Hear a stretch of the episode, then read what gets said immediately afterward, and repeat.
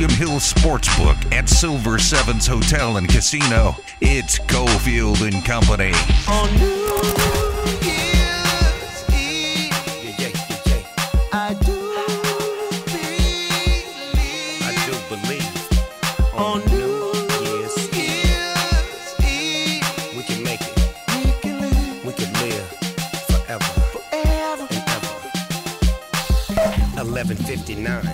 Second later, she stay in the mix. All right, here we go. Silver Sevens, a day and a half before 2022. Looking forward to the soundtrack of Ari to close out 2021. Strong start, Ari. Here we go. Silver Sevens. We got college football going on right now. We got more coming up in town with the Las Vegas Bowl as Wisconsin ugh, against Arizona State, slightly above. Ugh. That game's going down at 7:30. Tell you about the game, the uh, the ticket situation in just a couple minutes. We got some Raiders updates. Adam Hill is in later on to give us further info on the COVID list on both sides. Very key, going right up to the wire with a bunch of players on the Raiders as they go into Indy in a game that the Raiders have to win. The Colts win it, they clinch a playoff berth. Silver Sevens. Happy hour has begun. By the way, all of our Thursday shows from uh, here forward are now 3 o'clock, 3 o'clock, 3 o'clock. The 2 o'clock start was made necessary by uh, Thursday Night Football, but TNF is done around the National Football League, so happy hour has begun. 277 on many of the drinks at the two bars here, Bud Light Lounge and the Silver and Gold. It's trending at 3. Presented by Nova Home Loans. Call now at 877 700 Nova. All right, on the bowl game front, do it with me. SEC, SEC, right? They got to win! They got to win! Uh, the Southeast Conference, where it just matters more. Uh, finally got a win this morning, and this was a motivation spot. I'm not going to say clearly, but North Carolina didn't appear to be ready to play. Kind of a rivalry spot, sort of a rivalry spot. They're not in the same conference, but USC against UNC, South Carolina against North Carolina, and South Carolina wins it. They got out to a quick start, and then I know Ari agrees with me on this one. Of all the condiments, there's nothing better than having a giant jug of gloppy mayonnaise dumped on your head like Shane Beamer got, and he said uh, it was everything he expected. Oh, it, I've got no words. This is just no. You wouldn't let someone dump mayo on any plate that Listen, you've got near you, let alone on your uh, finely coiffed head with that small bald spot in the back. that's right. Shout out to Raphael. Uh, the okay, if I'm winning a playoff college playoff game, yes, I'll do it all. I'm not one of those people, and and I hate mayo, so yes, I'll take it. I just I just don't understand it. This is this is just like my It's nightmare. Like I sponsored wake by up. sponsored by Mayo Company, so you know use the mayo. It's kind of creative. Uh, we saw what the potato bowl. There were fries dumped all over the coach. So you know, let's keep doing it. Yeah, I want I want that. That's more my speed. Oh yeah, no doubt. It's got to be some kind of sort of a gravy sponsor at some point. Uh, a big bucket of gravy would be just delicious. Turkey gravy, maybe a little sausage gravy, a little brown gravy. Las Vegas Bowl is coming up at seven thirty. Um, before that, we've got uh, whatever game it is. What the Peach Bowl? I don't know the names of the bowl games outside of our own. Uh, that has Michigan State going at it in a little over an hour against Pittsburgh.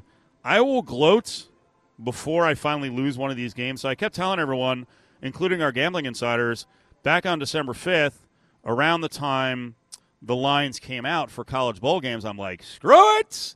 We got opt outs, we got transfer portal, we've got coaching carousel changes on the way. So I did my best, made my best effort to guess at where lines would go and how teams would fare, you know, say 15, 20 days later. So let's see. So far, I, I do have Michigan State tonight. That is my, uh, I think, my fifth of six bets that I made back on December 5th. Michigan State tonight against Pittsburgh is laying three and a half. They were getting three and a half back on December 5th. So I've got that one. Uh, let's see. San Diego. Ooh. Yeah. San Diego State. Bet that plus two back on December 5th. That was a winner. Western Michigan plus six and a half against Reno. I didn't know Jay Norvell was going to leave Reno. Got a little lucky. Uh, could almost guarantee that Carson Strong wasn't going to play. Works out. Western Michigan by game time was laying seven and a half after uh, on December 5th, getting six and a half, one fifty-two to 24. Oklahoma last night laying seven back on December 5th. relaying four. They won eh, pretty much going away. Got out to a big start against Oregon. Oregon came back a little bit, but couldn't close the gap. So Oklahoma minus four. And like I said, the last two that I bet on December 5th, Michigan State plus three and a half. Now minus three and a half. And then uh, Notre Dame. Notre Dame. We'll see what happens in that one against Oklahoma State on January 1st. So we, we've got the Las Vegas Bowl going down tonight. Two, eight, and four teams. Both actually closed okay. I got to see Arizona State up close. I thought they were good, not great. I would say I'd have to look back at the whole schedule now. Maybe the third or fourth best team that UNLV played. Um, Iowa State, I thought was the best, and we saw what happened to Iowa State last night. You know, interesting matchup against Clemson. Iowa State didn't have the season they expected to have, so that turned into the season turned into kind of a mess and closed out in a, a way uh, they did not want to. But uh, Arizona State solid, but they're down their top running back, their second or third running back, so a lot on the shoulders of Jayden Daniels. And I'll tell you the guy to watch, and we'll get into more of the personnel in the game. Again, at 7:30 over at the Owl. Right now, get in tickets for upstairs as low as 21 bucks. So if you got time, there was a little bit of a crowd building around the stadium. What's that? When I drove by about 45 minutes ago, five hours before the game. But if you got a chance, if you have not been to the stadium, it's going to be a good crowd. And the get in prices are pretty affordable. I'll check what it is downstairs and relay that to you in a little bit, but you can check it yourself on the, the secondary market. Um, should be a good game. The guy to watch, and I actually think this guy has a chance because of the Wisconsin system, and you know they always have a good offensive line. Their running back, Braylon Allen, unless something weird happens, he's going to be there for a couple of years. He's 17 years old. He was not slated to be the guy, but he wound up being the guy. Seven straight 100 yard games, 1,013 yards, 11 touchdowns. He is going to be the next great Wisconsin running back, which, you know, thank God he's not from my home state, New Jersey, because that drives me friggin' nuts. Johnny Taylor was the uh, most recent one, but Braylon Allen is 6'2, 238 pounds. Uh, most shockingly, he's 17. He's 6'2, 238. He's 17. He actually turns 18 years old, so a very young freshman. He turns 18 years old on January 21st, so he's still just 17 years old. All right, we'll set you up for the rest of the weekend in just a couple of minutes. Is uh, we're going to talk to Michael Felder here in a, a matter of seconds. Some uh, updates from the NFL, news in National Football League for all 17, uh, all week 17 games is going to have a moment of silence for John Madden. They don't have to rush something permanent in there, but we'll discuss again, like we did yesterday, uh, John Madden at length. But also, the NFL does need to have something for John Madden that is a permanent fixture to honor what he did, not only as a coach, probably most importantly as an announcer and a voice of the National Football League. As Roger Goodell said, he really was the NFL for a good, you know, portion of what 50 years. So hopefully the NFL is kind of brainstorming what they're going to do for John Madden. The other thing we'll get into later on, I got to see All Madden. I know Adam Hill got to see All Madden, the documentary.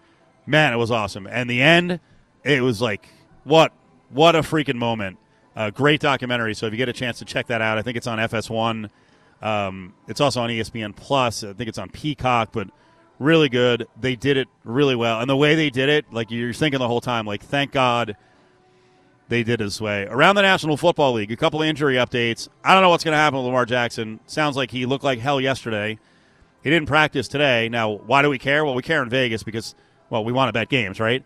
Uh, we care in Vegas because the Ravens are in that mix, in that middle portion of the AFC with everyone squished together for the last couple of spots from eight and seven down to seven and eight. In the middle of that, the Steelers at seven, seven and one. Well, Lamar Jackson didn't practice today. I don't know what's going to happen.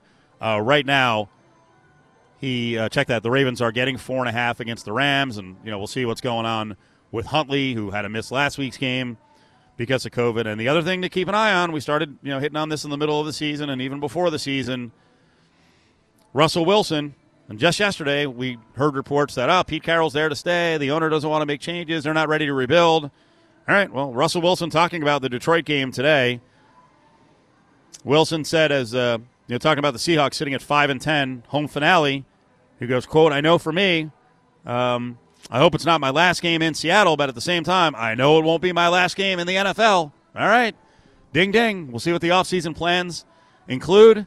if the Raiders are going to be looking for a quarterback, if we know the Broncos are going to be looking for a quarterback, the Giants, I don't know why the hell he would go to the Giants without a GM, and that is one of the worst organizations all football. But keep an eye on this over the next couple of days. Maybe we get more definitive news that Russell Wilson is on his way out. We'll turn our attention back to college football. We'll go back and get into some of the cancellations, the uh, the war now of words between North Carolina State and UCLA, and Michael Felder also help us break down the Final Four. It's tomorrow: Alabama, Cincinnati. We got Georgia and Michigan. Can't wait. Nova Home Loans brings you Trending at 3. It's a refi rate at Nova Home Loans. With interest rates at all time lows, now's the time to talk to your local Nova loan officer. 877 700 Nova. Now, back to Cofield and Company. Purdy's pass batted in the air. Purdy bats it forward, and it's intercepted by Goodrich. Inside the 10, Goodrich into the end zone. Touchdown. You hear Clemson with the victory in the bowl game against Iowa State. We're live here at Silver Sevens. Time to check in with our college football insider from Stadium. You can find him on Twitter at In the Bleachers. But before we get to any of the stuff on the field, I just saw you engaged in a long Twitter conversation about Bath and Body Works and the fanciness of it all. Yeah, um, I don't know. I just didn't realize that people thought that Bath and Body Works was like nice or expensive. it's like what I got my middle school girlfriend, and they used to have like two for tens, and I guess now they have like twenty five dollar candles, but like it's still it's twenty five dollars. Like mow a lawn, mow two lawns, you got the candle. This all came from a story that what someone went in there and got like thirteen hundred dollars worth of items in a, uh robbery attempt. which was amazing. Like I, I literally am thinking like, how much stuff does she have to stuff into her pockets to get that much money? Because I, I can't imagine. I can't imagine how many candles and body oils and body lotion and soaps you have to get to do that. Yeah. Well, let's talk about the crime of the century in college football. How dare UCLA pull out of a bowl game at the last minute? I've, uh, man, I've been watching the way this thing has unfolded. The lack of maturity from leadership uh, onto the kids has been embarrassing. Yeah, it's it's frustrating um, on a number of levels, right? Especially as someone from North Carolina who does care about North Carolina State football. Like it's frustrating for them because they had a chance to win ten games this year. It's frustrating that they they took extra steps to make sure that they were secured, and then it's also frustrating that even the kids at UCLA didn't realize they weren't going to play until you know what four was it four and a half five hours before the game Yep.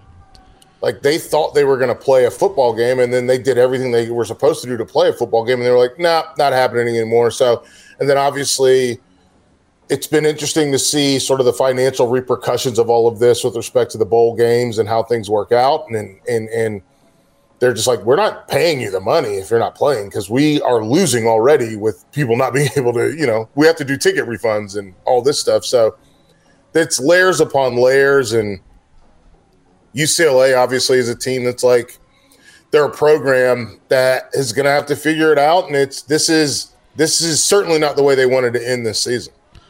Yeah, I don't have a right answer on this one because uh, I didn't like what Dave Doeren said. I thought it was kind of childish, and I thought it set Yes. a bad example for the kids. And then the kids are on Twitter, you know, accusing UCLA of not wanting to play. And then Dorian Thompson Robinson, who's actually a Vegas guy, he goes up on Twitter and he's like, "Bruh, uh, we didn't get to vote on this, so stop lying."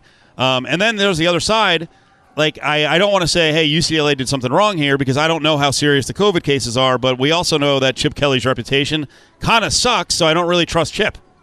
Yeah, it there again, like we said, layers on top of layers, and and as DTR mentioned, it was like we didn't vote to not play, and we would have one hundred percent wanted to play you guys. People above us, above our pay grade, have decided that we're not going to get to play, and as you throw in the Chip Kelly, the Chip Kelly variable, and it's all just like, what do you like? Not not even a concept of who do you believe. It's just like what are you going to do because there's nothing it can't you can't take it back it's not like they can pick up and play tomorrow so it's done it's over like let's let's we've got to move on I love when football coaches don't see the hypocrisy that they're spouting in a system they've created, an environment they've created, like the transfer portal, right? And coaches bitch about the transfer portal, but like you, you're the guys who are pushing guys out of programs, and you're the ones who jump from program to program. The kids should be allowed to do that. And when I saw Doeren going off on UCLA, like they should have told us. Wait a second. Every week around college football, Injuries are the biggest secret going. Jim Harbaugh wouldn't give out details about his defensive back. Is he there? Is he not? This is the system you guys have created. You're telling me NC State and Dave Doeren, they would have told UCLA we're having COVID issues? Seriously? No, no, and it's it's it's it's really bad. I don't know if you use college press box like I do, but like it's one of those things where like there are multiple teams across the country that just refuse to even post depth charts. Yep. Or Yep. or Yep. or they post the same depth chart from August in December when those guys have been out for weeks. And so it's just they don't tell anybody anything. And that's the whole like the whole goal is insulate, insulate, insulate, insulate themselves from any criticism or question criticism or questions. And then when something rains down, hopefully you'll only have to deal with it for the day and then you're done. Right. How about this one? Uh, if you know, I saw uh, Maryland. I think was the first school to officially really partner up with a sports book. If a sports book goes to a conference, you know, we'll say ACC, right? Five hundred million dollars a year, but for men's basketball and football, you got to post injury reports. What does a conference do? A lot of money. A lot of money. A lot of money. The AC it's, see it's interesting because the ACC is one of the few that has like had the discussion of injury reports already right, because right. they had um Tom O'Brien and a couple other coaches that were like we need to we should know. Like guys who had spent some time in the NFL they're like we should know you know who's we should know how to prepare. I do I just think it's I don't know. I mean there is and I've said this plenty of times. I've said it on this show I've said it on other shows I've said it plenty of times. There's a paranoia that governs college football in a way that doesn't exist in other collegiate sports. And I think it's because you only get 12 chances, right? And you used to only get 11, and then before 10, and then before that, nine. You, you don't get a lot of chances to play. And so everything that you can hide, you want to hide, and you don't want somebody to know a thing about you. So I think, yes, they take the money, but I also think that they'll just lie. Right. And that, I mean, we're the ACC does have relative mandatory um, injury reports, but I mean, we've seen what what what Randy Shannon and and and and Bronco Mendenhall and and other. We've seen them all go with out leg and no in, no actual reporting of what the injury is. Yeah. Torso. Yep. So it's like it's like oh he's got a torso injury. Great. That's it. Could be anything. Thank you so much. Upper body, lower body. Michael Felder's with us at In the Bleachers. He's a stadium college football expert. Um, should we be weaning anything from these bowl game results? Let's start with last night. Oregon sucks. Oklahoma is back, and they're fine. I I honestly I mean two teams with with no coaches in that football game, right? Yep. Yep.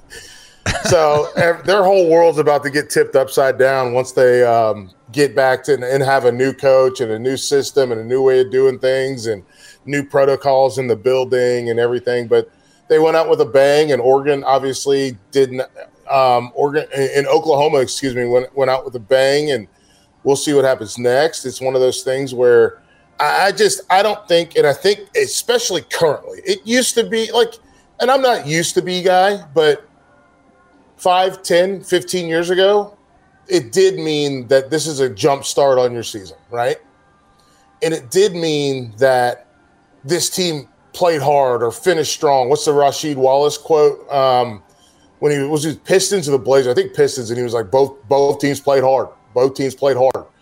And I think at the end of the day, now it's just a matter of you get what you get and you don't get upset. And it's not a knock on any of it. I think some of these bowl games told the story of who teams are. Um, Clemson and uh, Iowa State, for instance, two teams that started out in the top 10 preseason and then neither had the season they wanted, but one team was able to finish with a dub, and that's Clemson. And Iowa State was the, the team we saw them be, right? They, they start slow, and if they can't solve the riddle of the defense, they're going to have some problems. So I'm very curious to see if Clemson can continue to be a confusing and you know attacking defense because they were able to do that against uh, uh, Iowa State even without Venables. So this will be an interesting thing. But I mean, we also saw Maryland just, I mean, put the screws to Virginia Tech. yep. Yep. On the drawing conclusions thing, uh, I'm enjoying it, everyone else is, but I'll admit it's kind of absurd that the SEC comes into today at 0 and 4. Um, Am I being a little crazy? I didn't think the SEC below the top teams was that strong anyway.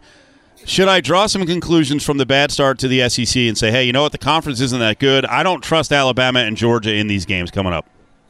I I trust Alabama. I don't trust Georgia, but that's because I don't trust or believe in Kirby Smart or Monken. Um, I think the big key for me, uh, as far as the SEC goes, here's what's going to happen, and we all know this, and this is the reality. Everyone in the SEC is going to say they didn't even want to be in this bowl game, right? Of course, every year when they lose, yes. Yeah. So they didn't even want to be here. They thought they should have been in a better bowl game, but they didn't want to play, yada, yada, yada. But I think at the end of the day, what it boils down to is the gap's not as big as everyone keeps trying to tell us it is. Right. And and the other part of it is, Cofield, the other part of it is that, yeah, we get it. You you guys, everyone in the entire SEC has top 20 recruiting classes or top 25 recruiting classes. Fantastic, great, that's awesome. But what's your if if if you can get those type of recruiting classes, but then still lose the teams that are in the 50s and the 60s, then you're not serving your players. And this is something one of my guys, Daniel Palmer, mentioned. You're underserving your players. Hmm. And I think about this a lot because I what I, I've been trying to do a lot of not introspection, but some retrospection, right? Where there's an entire decade where SEC quarterbacks, they just sucked. They just were bad. Yep. Right? Yeah. and nobody said anything about it. But they were talented guys who just weren't good and just weren't getting to the NFL, just weren't good. And all they kept telling us was, but our defense is so good. That's why they can't do it. And it's like, no, man.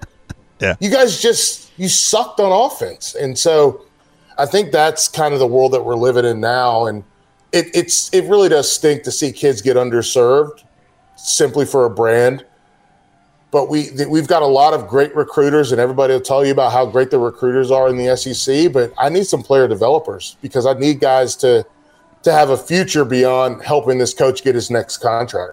Sit tight, Mike. Michael Felder, Stadium college football expert, on the way back here on Cofield and Company. We'll get Felder's breakdown of tomorrow's Final Four with Georgia, Michigan, and Alabama, Cincy on tap.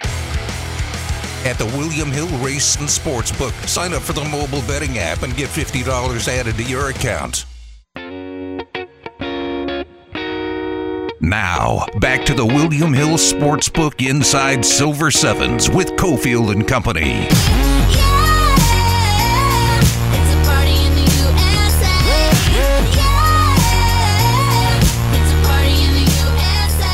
Rolling on here on Cofield Company at Silver Sevens as we're checking out a day of bowl games. Las Vegas Bowl is up tonight at 7.30 over at the Owl. Michael Felder is with us right now. We'll get into that game in just a couple minutes, but let's talk about the Final Four, Alabama, Cincinnati, and Georgia going against Michigan. You have your podcast, Tape Don't Lie, and I know you and Palmer went over some of the biggest stories from a scheme standpoint in that Final Four. Yeah, I, I think Cincinnati's man defense is going to be really intriguing against Alabama. We saw Auburn really take Alabama to the brink by playing a lot of man coverage. The question is, can Cincinnati get pressure with their front four? And obviously, uh, Curtis Brooks and Myjai Sanders are going to be really interesting in that in that situation. So I think that's the thing to watch in that game from a Cincinnati perspective. If they can win that battle, then they have a chance. But then you flip it over, the question becomes, how does Cincinnati score? And I don't know. I don't. I don't know. Truly, I don't know how Cincinnati scores in this football game. It, that's the same question I had when Alabama played Michigan State. I had a hopefulness and a, some positives for what Michigan State could do on defense to Alabama, but when you can't score, as we saw with, and we'll transition to the next game, as we saw with Michigan against Iowa, Iowa had some bright spots in that football game early, and then they couldn't score, and then Michigan was like, "I guess we're just going to put up a bunch of points now because you guys can't do anything." And to go to the Georgia Michigan game, it becomes like realistically, uh, Kofu, if you got to pick the five best players in the Georgia Michigan game, who are they? Fire away. I want to hear it. I, I, I think the five best players are probably Nakobe Dean, Nolan Smith, Aidan Hutchinson, um, David Ojabo. I think Daxton Hill. I think that's five right there. Hmm. And that's that's but that's only the five based on what we've seen this year. I Right. think the reality of it is the five best players are probably George Pickens, Andrel Anthony, Darnell Washington, And then you could throw Hassan Haskins in there. Hassan Haskins was on the fringe of the top five in the original list, but you throw Hassan Haskins in there, and then and the Kobe Dean. And this, the scariest part is Andrew Anthony will not get the football in this game. George Pickens will not get the football in this game. Darnell Washington won't get the football in this game. Amazing. So it's like playing with, you know, one hand tied behind your back because these coaches just are like, yeah, they're good, but whether it's something they've done in practice or they've made somebody mad, our most dangerous players doesn't matter. We're not going to get them the football. And so when you play football that way, I think it makes a it speaks to how do you win? And this is a game of both teams want to win this game 20 to 17, 17 to 14 and it's it's going to be rough. I think we're going to see a rough game unless one team breaks format. What happens uh, in the games coming up in just a little bit? Pitt, Michigan State. Michigan State's a three point favorite. What do you think? Hey, we got no Kenny Pickett. We got no uh, Kenneth uh, Washington either. So who knows? like seriously, who knows? Who knows? We get a backup from Pitt. Uh, I think that Michigan State's in a better position because they have they're still going to have some wide receivers that can play. They're still going to be explosive. Um, and Pitt doesn't have the defense that they want. But the reality of it is, is this is a game where this is one of the rare games where you get kind of a glimpse into the future, and I think that's a kind of a cool thing to look at. We'll see a little bit what next week looks like, or next year looks like. Uh, but I just I have no idea. Like if you're a betting person, just you know what, push yourself, push your seat back from the table on this one. Well, on December 5th, I bet Michigan State uh, plus the points, so um, I can't push away now. So um, the game, the game tonight, Las Vegas Bowl here in town, Wisconsin, Arizona State. Wisconsin's laying a big number seven. I, I kind of don't trust Arizona State to be to be frank with you. What do you think's going to happen? Again, the same thing. It is hard breaking these games down because from a motivation standpoint, you're trying to figure out what the and hell's who's going playing standpoint. and that's the other thing. like Arizona State's their best running back just opted out, right? So we get that, and then we're gonna see. I assume we're gonna see Graham Mertz, but Graham Mertz is the guy that threw he threw five interceptions in one game, and then he threw four, four touchdown passes in another game. Which one of him is going to show up? I think that Wisconsin being steady is important. I also think that Arizona State and the off the field stuff Yep. Is that is weighing on them because they have to deal with all of these they're not national questions but they are questions that happen to them locally. And it's an investigation that's still ongoing and they have to deal with it. And i think that that, that does weigh on them. I mean this is a team that signed what seven kids on signing day? So i would lean towards wisconsin because at least they know that paul chryst will be there next year they know that Paul Chryst is going to continue to be the same guy that he's always been, and they don't have to worry about their LA pipeline drying up or the the the recruiting changing drastically from when they first got there. So I would lean towards Wisconsin. Very important factor to close on. I skip by it, but um, one of the other reasons I am rooting for Cincinnati to take down Alabama. I saw the headline in the Alabama paper Skyline Chili, fuel Cincy football, divides foodies, and once caused a tummy ache. Uh, I'm very pro Skyline Chili. I will fight to the death on this thing. Uh, you're a foodie. You respect Yes. food. Skyline Chili. Never had it. Don't think I ever have to have it. Um, doesn't sound like it would be my cup of tea. Yeah. But if you enjoy it, enjoy it. Like that, the biggest thing for me for, and I know we're closing out the year, but the biggest thing for me in twenty, uh, what is it? 2021, yeah. has been trying to knock, not yuck other people's yums. Yep. And if you like it, have at it. And it's okay for me to say something's not for me. And if it was presented, I'd try it. It just does not seem from a flavor combination, especially as someone who works in flavor combinations pretty much on the reg, doesn't seem like a thing I'd ever put together or want to put together. But hey, I can't knock it because I haven't tried it. I uh, I would describe it as upscale Chef Boyardee Franco American. Which I but, but I but I love that as a kid, and I might even eat it now as an adult. I may may throw some extra spices in there, but uh, I, I I like Cincinnati chili. But you know what are you going to do? Like like you I- said, Don't yuck up someone else's yum. I like that line. I'm going to use that now. I'm stealing it. I dig, I dig, I dig it. Like that's cool. Like I am, I'm also someone who, when I moved in, with- when my wife and I moved in together when we were still dating, I went out and bought because I liked stuff from childhood too. I went out and bought a bunch of little Hugs. You know what those are? no, what are they? They're these little juices. Um, they come in like a barrel with a foil. You know, what I'm talking about the foil top. yeah. yeah, Okay, yeah. Of course. I said, hey, I said, I'm living by myself. I'm buying these. I got some money. I'm buying these juices. And then I bought them, and then they made me sick. so I'm just saying, your childhood may not be always worked up. That's awesome. All right. Well, have a good New Year's. We appreciate it. We'll talk to you next year. Sounds good, man. Looking forward to it. Y'all take it easy. There he is, Michael Felder from Stadium. You can hear him on Learfield College Sports Podcast. And make sure you watch the rest of tonight and tomorrow for the lead up to the Final Four in the college football playoff. Giveaway time 364 1100, 364 1100. Caller 11, talk to Ari right now, 364 1100. You get two tickets to the Golden Knights taking on Nashville on the 4th. 364 1100 is your chance to win two tickets for a Golden Knights game. If you don't win, you can take advantage of the special up at lvsportsnetwork.com. That's the Flight Deck 160, a ticket all you can eat and all you can drink. You can buy the tickets at lvsportsnetwork.com. Promo code Join the conversation on Twitter at ESPN Las Vegas. Another quick tic tac toe passing play in tight. Shot deflection score! Whitecloud from the blue line, redirected in by Mattias Janmark in front, and the chaos at Crypto continues. It's 5 1 Vegas. Hanging at the William Hill Sportsbook inside Silver Sevens, it's Cofield and Company. We'll get some uh, major news on the injury front. Uh oh, with the Golden Knights in just a couple minutes. Brian Blessing is going to join us here in about a minute. I got to read you this one. I saw this earlier in the day, and I figured, hey, it was just a troll job, so why pay attention to it? But obviously, some were paying attention. Uh, one of the uh, college football writers at CBS said, "My God, we've reached the point of where we're hyping a condiment being poured on an adult male. Uh, that passing is programming." That was Shane Beamer after the uh, Mayo Bowl having mayonnaise poured on him.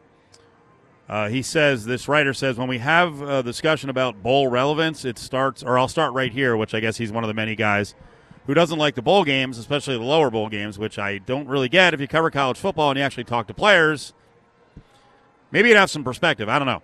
Uh, there was a retweet of that. What's it like being so miserable all the time for a sport you cover, praying for you?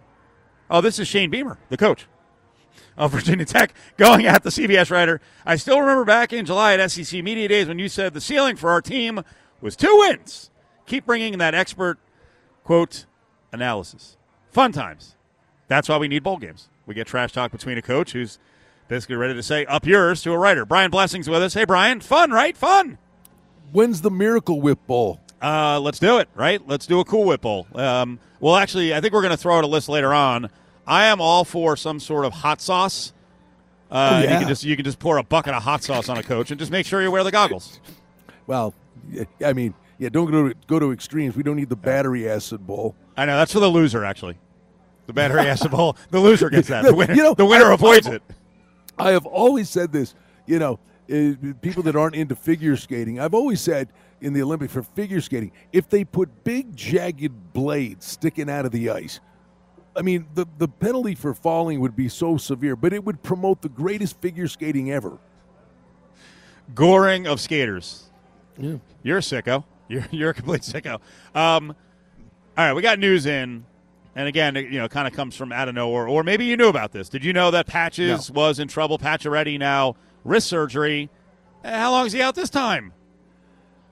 Uh, who knows with the wrist surgery? Uh, Sidney Crosby had a wrist surgery. It was three weeks. Uh, Whitecloud. There's, you know, the problem is, Steve. You don't know what, what was the surgery. Did he break a bone? Is it ligaments, tendons? Then maybe it's a lot more of a complicated thing. Um, but the, the big thing I'd love to know is what wrist is it? Because this guy's game is his wrist shot. So you sure as hell hope it's not his left wrist where he puts all that torque on it to shoot the puck. And I no way was ripping on Patches for you know getting injured again. It's just frustrating for fans that he's down. Mark Stone is down. We don't know if this one's a long term injury. You know, is there a chance Eichel comes back and he's looking around and he's like, "Wait, where's Pacioretty and where's Stone?" Can you imagine? Uh, Eichel gets here and he has to play 27 minutes a night. Right. So what do you think? I What's mean- the deal with Stone? Is it just something nagging? Should he be shut down for a while? Is this minor? The weird thing is, the last time we saw him, he got hit and he had to crawl to the bench. And then he came back out, scored a goal, and then vaporized. And, you know, was it something new? Is it a nagging thing? Some people have said it's a back injury and that, you know, how nagging those can be. I mean, none of us know what it is, but it, it, the fear is it's something that keeps rearing its ugly head with, with him. And, you know, I, how long you, you got to sit him till he's okay? Or, you know, what exactly is the injury? The NHL's so cryptic; they're not going to tell you anything anyway. My God, this morning, Steve Spot's doing a press conference on game day. He's asked about Pacioretty. He goes, "He's day to day. He's probably on the table as he's saying it." I'm going. That guy's got to be the greatest surgeon in, in the world. Uh, all right. In the end, you don't want guys hurt, but the fact that they've had to go so deep, you got the taxi squad coming into effect here. Is this? I'm not going to say a blessing in disguise, but will it work out long term for the Golden Knights because they're getting to play so many guys?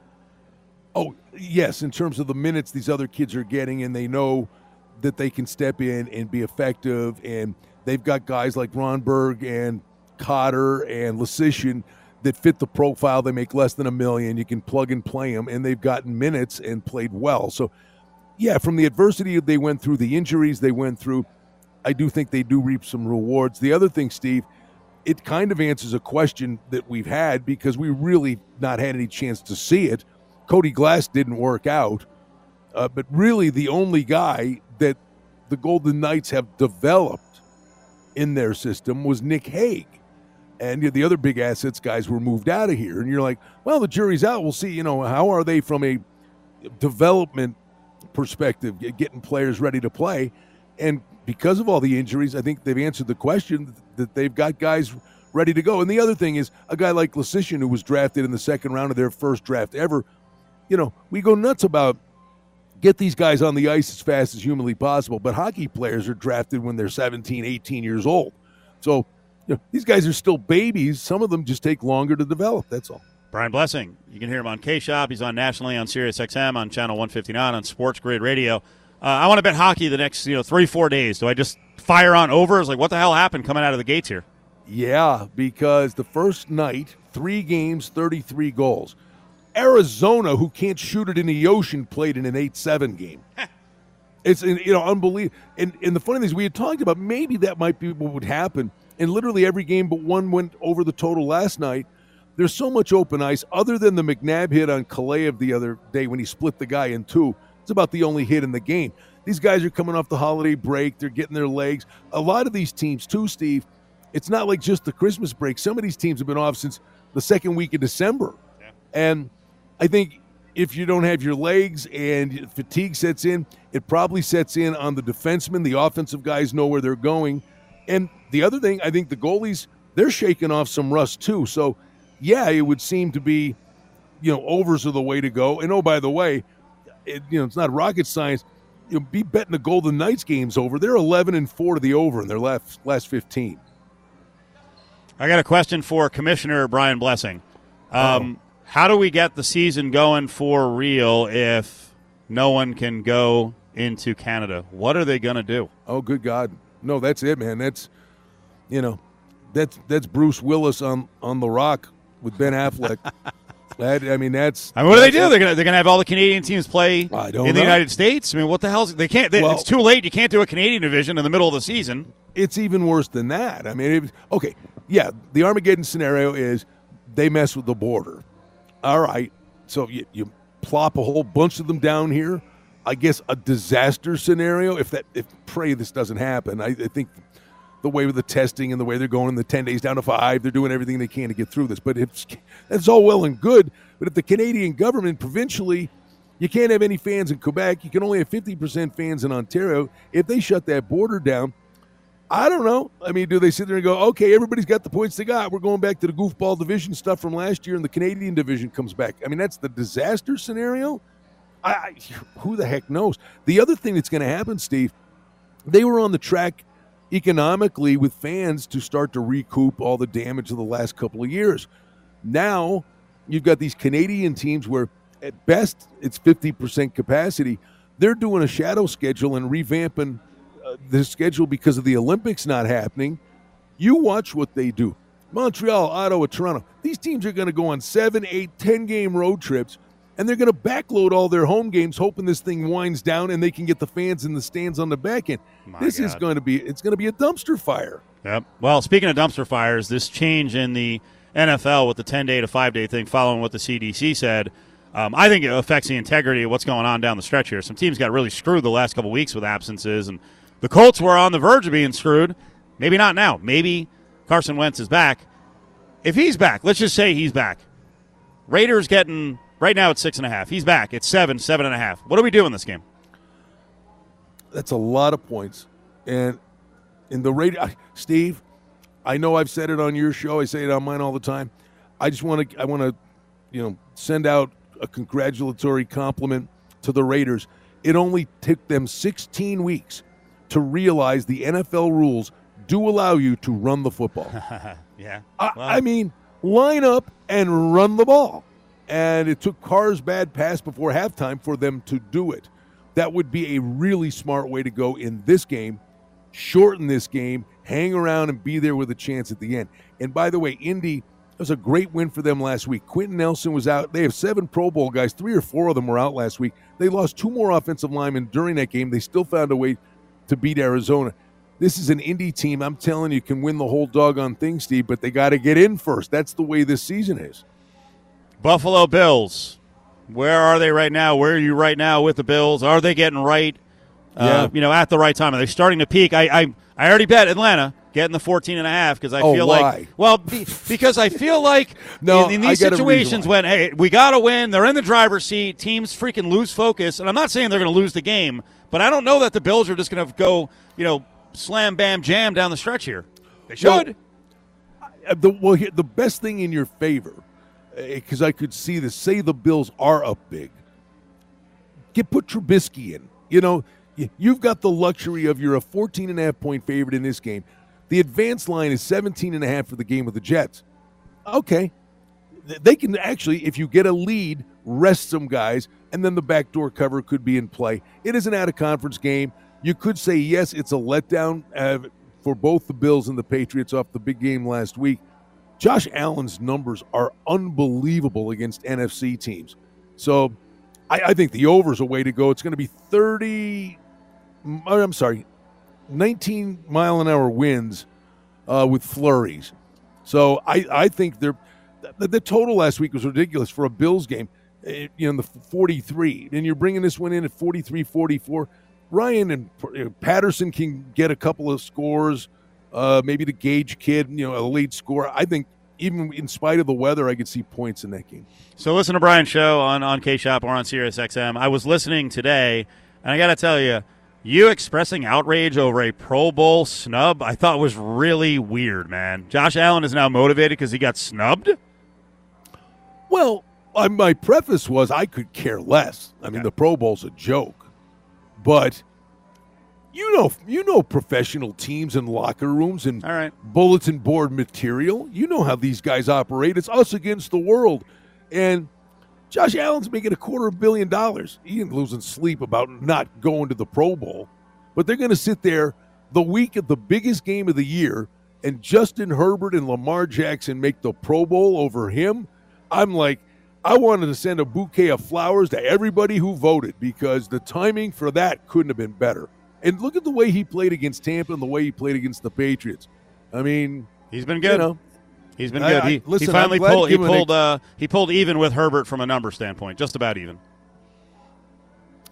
Yeah, well, I know voting and all that stuff. And the all they're all star games. They, they, they, you know, they do next to nothing for me. I'm just saying it's, you know, you know, pro athletes is a genuine lack of respect. You know, wait a minute, the the guy is still twelve to one or whatever in the MVP vote. He's not winning the MVP, but you know how much of a popularity contest or whatever it is, and the rhyme and the reasoning behind voting and these things. Like I said, I could care less about the game, but I just know how athletes are. And I, I'll tell you, I know who was motivated. Josh Allen probably could care less. The guys that keep getting snubbed are Poyer and Hyde. They're safeties. That is as good a safety combination as there is in the NFL. And every year they go, boy, these guys can't make the Pro Bowl. Those guys were fired up for the Patriots game, and they had a stone in their shoe. Last one on motivation, and, and you're right. You know, pro athletes look for anything, coaches look for anything. Um, I saw that Damien Woody was talking today about quarterbacking in the NFL and the AFC, and he said he'd rather have Joe Burrow the next five years over Pat Mahomes. Wait until that gets to the fiance and the brother with with Pat Mahomes. That that game is interesting though, man. I, I'm not. Listen, I have a lot of faith in the Chiefs. I'm not sure I'm running to the window to freaking drop big dollars on the Chiefs, laying five on the road at Cincy. and a team feeling their oats at the moment. I mean, big time. Now, this is the deep end of the pool. This is is Cincy happy to be here? And boy, we're overachieving, or we are a factor in this thing. The other thing is the Chiefs have been much better of late, but the last few years they win a boatload of games, Steve. But they're not the greatest team covering the number either. Uh, the weather again, it's going to be you know cold there. I think the wind is less than what it's going to be in Buffalo the way Burrows was slinging it around last week, uh, 50 and a half actually looks a little low to me. Are you playing either one of the in the Final Four for college football? Uh, yeah, I would probably take Michigan plus the hook. I, I just I look at Georgia's schedule, and it was a very favorable schedule in the SEC. And then they went against Alabama and lost. Now, there's no great shame in losing to Alabama, but I, I just wonder if they've not been like overrated from day one. I mean, they beat Clemson without scoring an offensive touchdown in the opener. Like, hey, look at them. They beat Clemson. That's the problem with preseason polls. They were atop the list the whole way, and they didn't play the toughest schedule. Right. I think Michigan, the season's a success. Harbaugh's got the monkey off his back. He beat Ohio State. I think they come in, you know, loose as a goose, and I mean it's house money for Michigan. I assume I'm going to see you out and about tomorrow night, New Year's Eve, somewhere around Las Vegas. I'll be out. You'll be out, right? We'll meet up. Let's do it. oh yeah, yeah, I got my kazoo and my little hat. Good, and, good. Let's do it. And I've already started. I've already started boarding the windows. I uh, yeah, I heard you and Stevie. Come on, you, you you guys sound like you're 60 going on 114. Both of you. Let's get out and have some fun, Oh. fellas. We're broken down, man. I, I I know. I heard the whole thing. I'm like, I thought I did the uh, the the old guy self deprecation. You're Brian. You're You fine. Relax. Buddy, Oh. you can have a lot of fun in a recliner. Yes. there you go. There you go. All right, Brian. Well, have a good New Year's. I'll talk to you in 2022. I'll talk to you next year. We appreciate the time. Thank you so much. Steve, it's always fun. Happy New Year to you and Ari and everybody out there. And remember, tomorrow Brian is going to be. I think I'm correct on this one. We dropped him, but uh, over at the Westgate. So check out Brian at the Westgate. All right. Uh, four o'clock hours on the way. Adam Hill's going to join in in a couple of minutes. We'll get the updates on the uh, Raiders injuries and the COVID list. And man, oh man, we need some winning picks tonight uh, for that Las Vegas Bowl. So Brad Power is going to join us in about 45 minutes. Daily happy hour starts at 3 with beers, well drinks, and margaritas just 277.